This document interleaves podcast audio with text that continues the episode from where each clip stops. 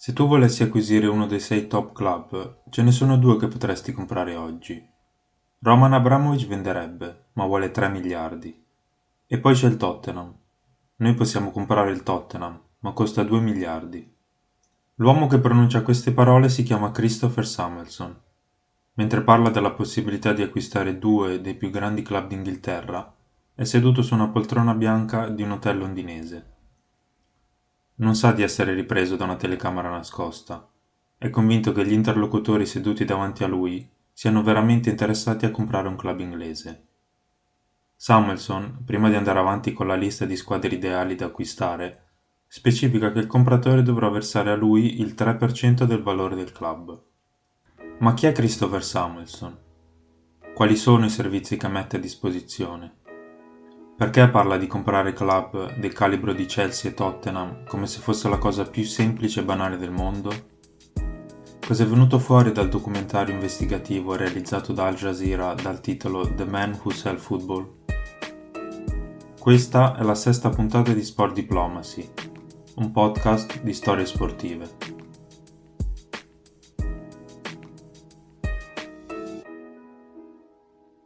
Prima di addentrarci nei dettagli, voglio sottolineare il fatto che questo episodio è interamente basato sul documentario che ho citato pochi secondi fa.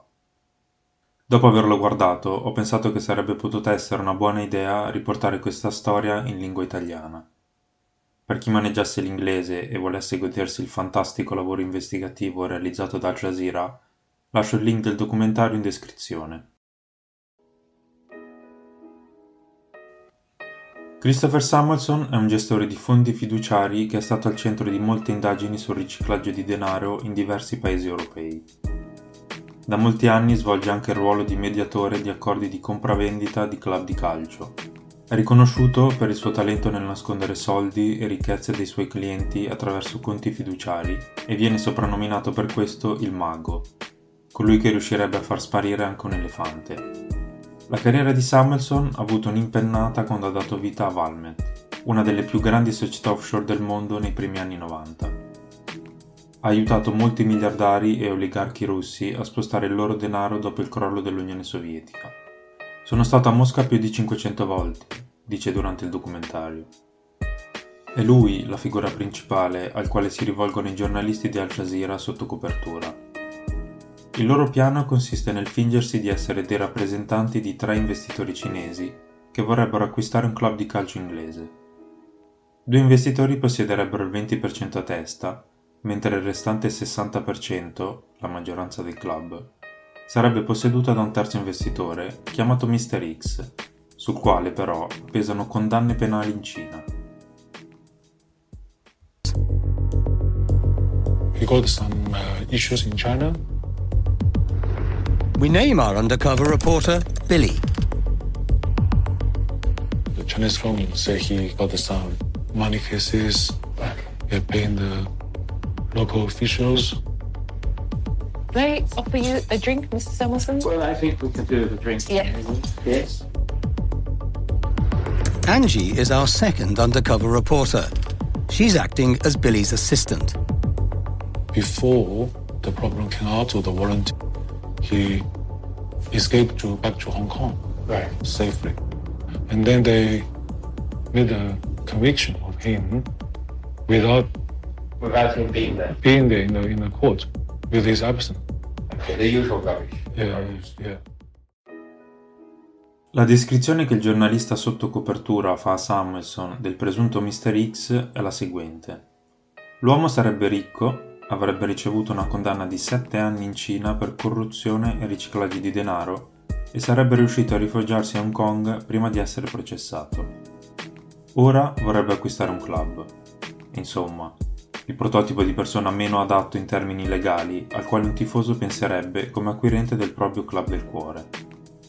La trattativa dovrebbe terminare in quel preciso istante una figura del genere non dovrebbe neanche essere presa in considerazione per un'operazione come questa. Invece, questo è solo l'inizio. Per Samuelson infatti non c'è nessun tipo di problema. Anzi, oltre alla possibile acquisizione di un club, offre altri servizi, come per esempio muovere gli asset di Mr. X in località sicure senza che nessuno si accorga di nulla. So we have a bombshell here that the um, prospective owner has paid money to public officials, or in any other terms, bribed public officials, which is obviously a criminal offence around the world, both in China and the UK. Now, as a professional, as a company information agent, that should be the end of a conversation rather than the beginning of a conversation and should lead to that reporting to the police that is under UK law in the Proceeds of Crime Act.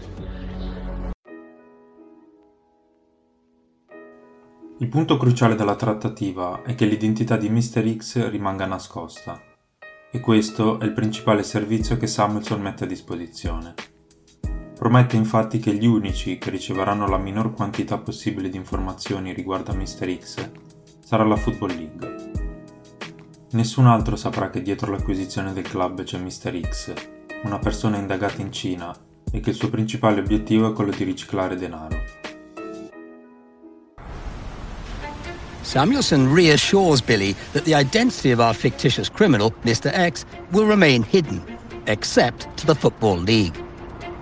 Now you explain this to me. It will not be known that he owns this, this football club. No, nobody will find out unless he tells them. The only person who will know is the Football League, because we're going to have to tell them. We will give them the minimum information, just enough to get it done. That's it. La English Football League è la seconda lega professionistica del calcio inglese.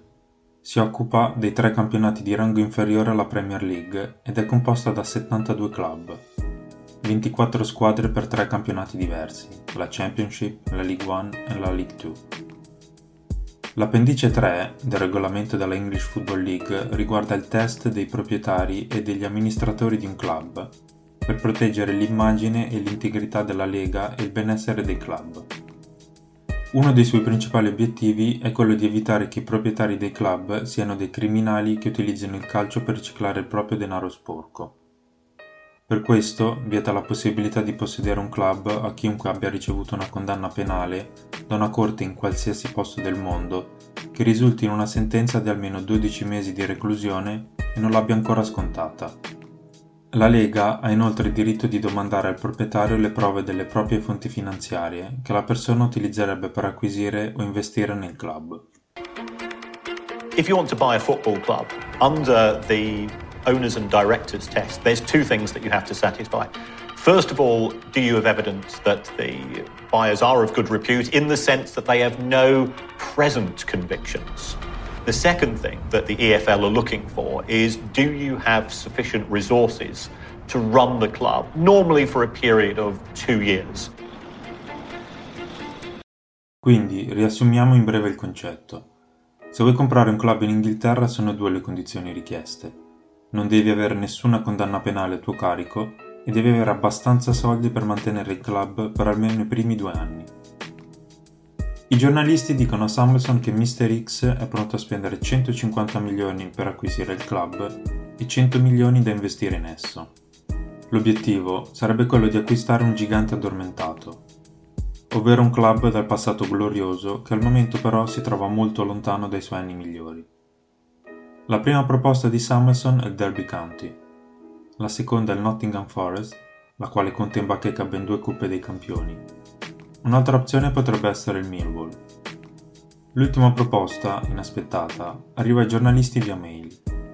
Samuelson consiglia loro di comprare il Siviglia perché, a suo dire, ha tutte le caratteristiche del club perfetto. Buoni profitti, un marchio che può essere promosso e commercializzato in Asia, la miglior rete di scouting in Sud America e un'eccezionale academy.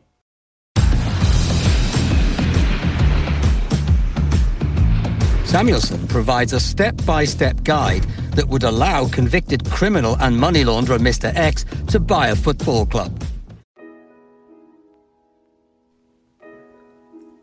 Samuelson spiega la prima soluzione per acquisire un club e nascondere l'identità del compratore. Il primo passo consiste nell'aprire un conto offshore con una società fiduciaria. Il paese consigliato da Samuelson è Gibilterra. Successivamente la società fiduciaria aiuterebbe a creare un'azienda con il capitale minimo richiesto, ovvero 100 sterline, con 2, 3, 4 azionisti. I veri azionisti possono legalmente nominare dei candidati per detenere le azioni a loro beneficio, se non vogliono che le azioni siano registrate a loro nome. Così facendo, nessuno sarebbe in grado di sapere chi sono i veri azionisti di quell'azienda, ma soltanto coloro che sono stati scelti come dei prestanome. Samuelson si vanta di essere uno dei migliori per questo tipo di lavoro. Dichiara di averlo fatto per l'acquisizione del Reading, aiutando Zingarevich, il quale acquistò il club nel 2012 per poi rivenderlo nel 2014 pieno di debiti. La soluzione della compagnia e del conto offshore non è però l'unica. Samuelson ne propone una seconda, che prevede la possibilità di dare a Mr. X un passaporto falso di un paese dell'Unione Europea.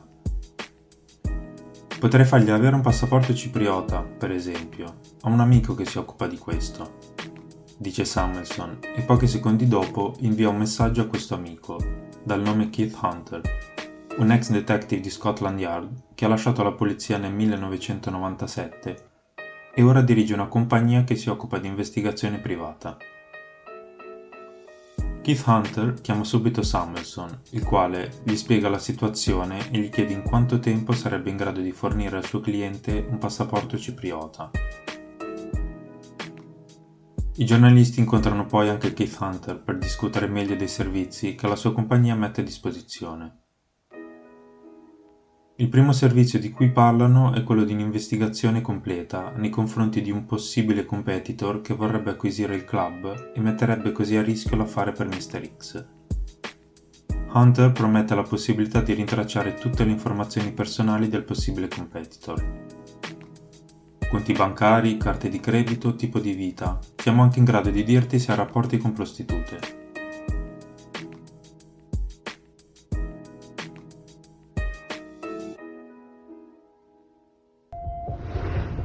The I Unit has obtained an internal report written by Scotland Yard's anti corruption unit. It says in 2007 that Hunter had attracted their attention for some time. Intelligence strongly indicates that Risk Management, Hunter's former company, was an aggressive corrupter of police officers. It says risk employees exploit former colleagues to corruptly obtain sensitive information and they attempt to recruit serving police staff. Eve, I give you the email address. Could you get that email? Again, that would be for third parties to do, but it would be something we could ask people if they would do it. You know, other people do those things, and I'm very happy to organise a, an introduction But how can you trust it? because you build up trust. You know, my people will will have relationships with people that can do things that we can't do in house. Hunter is offering a range of services here which fall on a spectrum of legality. So, from one end, you have following people, which is distasteful and could verge on harassment, through to things which are illegal and breach data privacy laws, like accessing bank statements, accessing emails, and accessing telephone records. And whilst Hunter talks about third parties and distances himself from this activity, the um, way in which he talks implies that he has done this before and his third parties have done this before as well. Le vie di Samuelson per nascondere l'identità di Mr. X sembrano però essere infinite. La terza che mette a disposizione è quella di un fondo fiduciario. Samuelson creerebbe una compagnia offshore per i tre investitori. Ricordate, all'inizio avevo detto che dietro a Mr. X ci sarebbero altri due, che prenderebbero il 20% a testa del club. Ciò che Samuelson consiglia è di utilizzare i nomi dei due soci di minoranza e di renderli pubblici come gli unici due veri acquirenti del club. Insomma, al pubblico e ai media sarebbero presentati come gli unici due dietro a questa operazione e ognuno di essi possederebbe il 50% del club. Ma dietro le quinte, in segreto, sarebbe Mr. X ad avere il controllo del fondo fiduciario utilizzato per acquisire il club. E se il peggio del peggio accadesse? Nessun problema. Samuelson è un uomo dalle mille risorse. C'è una quarta opzione disponibile. Lui aprirebbe un fondo di investimento nel quale nessun investitore deterrebbe più del 5%. In tal modo non ci sarebbe alcun bisogno di rivelare chi sono gli investitori del fondo. Sulla carta sembra quindi che nulla possa andare storto. Un possibile criminale, grazie all'aiuto di Samuelson, può comprare qualsiasi club desideri. Ma a quanto pare anche per Samuelson i piani possono andare storto. È successo infatti con l'Everton, quando nel 2004 una compagnia con sede nel Brunei si era mostrata interessata ad acquisire una quota di maggioranza del club. Dietro la compagnia c'era Boris Zingarevich, un oligarca russo, e l'obiettivo, come sempre, era quello di nascondere la sua identità e impedire che i media e pubblico venissero a conoscenza del suo coinvolgimento. Grazie a una fuga di informazioni, i tabloid scoprono che dietro la trattativa c'è Zingarevich e non se ne fa più nulla. Questo sembra essere, a detta di Samuelson, l'unico caso nel quale l'acquisizione di un club non è stata portata a termine. In 2016, Samuelson arranged for a Chinese businessman to buy one of England's oldest football clubs. He installed himself as deputy chairman. The new owner said his aim was to bring back the glory days to Aston Villa. The most important thing for the club is to be promoted. After that, uh, we're trying to get the uh, club back to the top six club in the Premiership.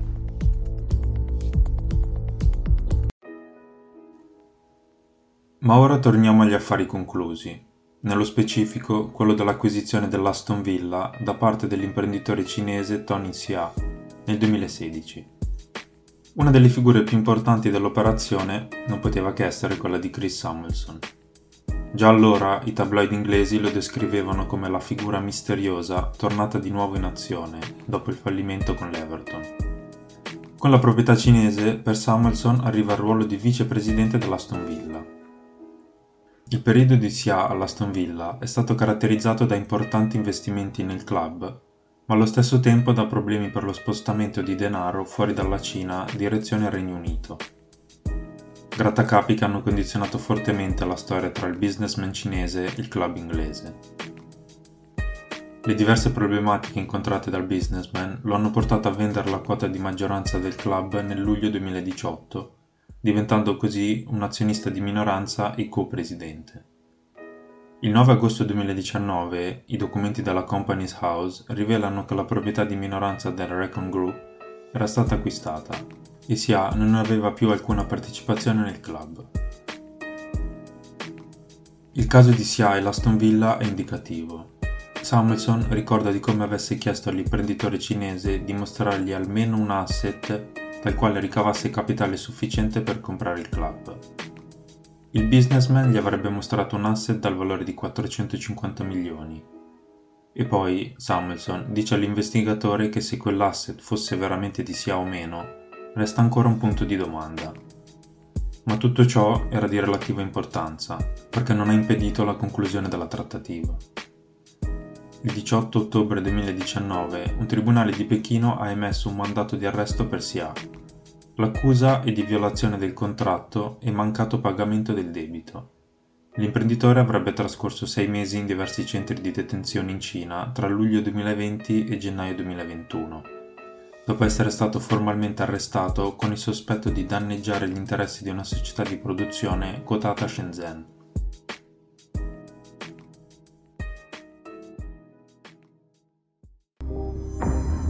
It was well known that Aston Villa under Tony were losing large sums of money.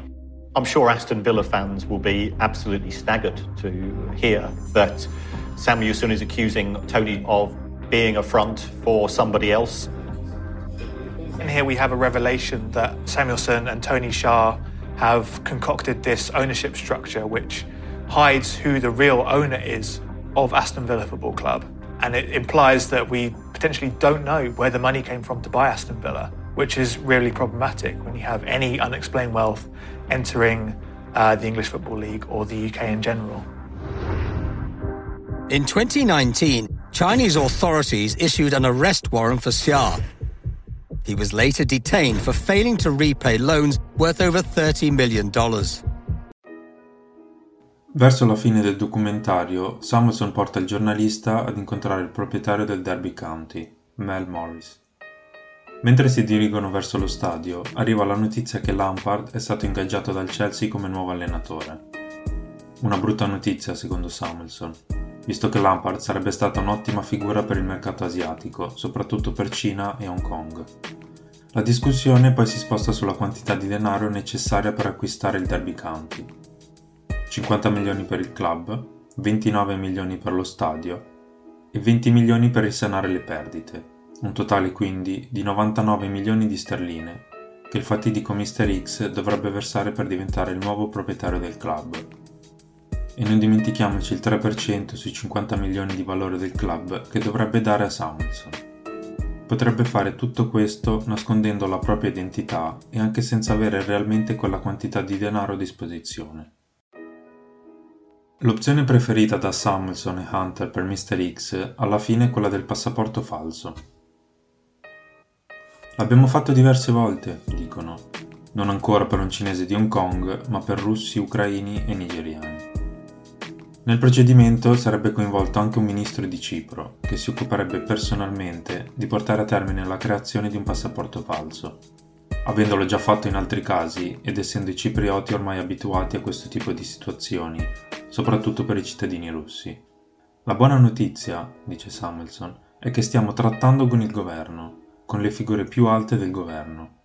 L'unica domanda è quanto ti costerà tutto questo? È necessario sottolineare che c'era un programma, il Cyprus Investment Program, che permetteva in maniera legale a un cittadino extracomunitario di ricevere un passaporto cipriota in cambio di un investimento di 3 milioni di euro nel paese. È stato bloccato dal 1 novembre 2020. La legge cipriota vietava che a criminali e a individui sotto accusa venisse data tale possibilità. Teoricamente, quindi, a quei tempi, per Mr. X non sarebbe stato possibile ricevere un passaporto cipriota.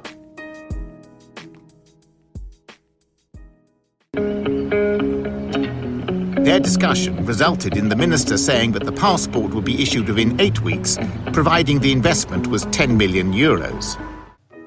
Il passaporto sarà pronto in otto settimane, scrive Samuelson in una email. La trattativa è ormai pronta per entrare nel vivo, ma in quel momento, ovviamente, i giornalisti si tirano indietro.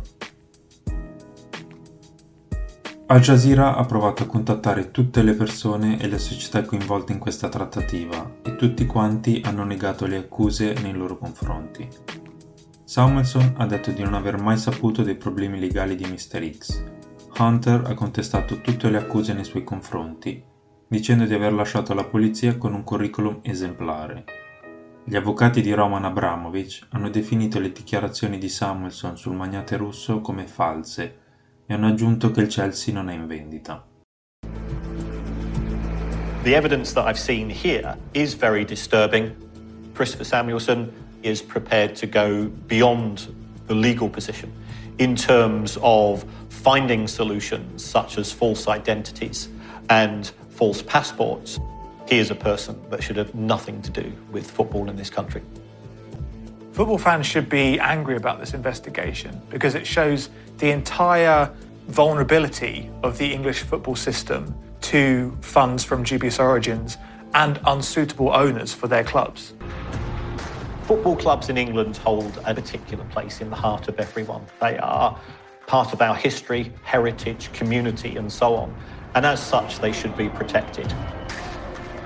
You've got people who've grown up with a club, who've gone with their fathers. I think they're passionate about their brand and the, the integrity of the club as well. Football's for the fans. It's not for these these Super League owners. They want a club they can be proud of, from the board to the ball boy. A football club isn't a business like, like a factory or a supermarket.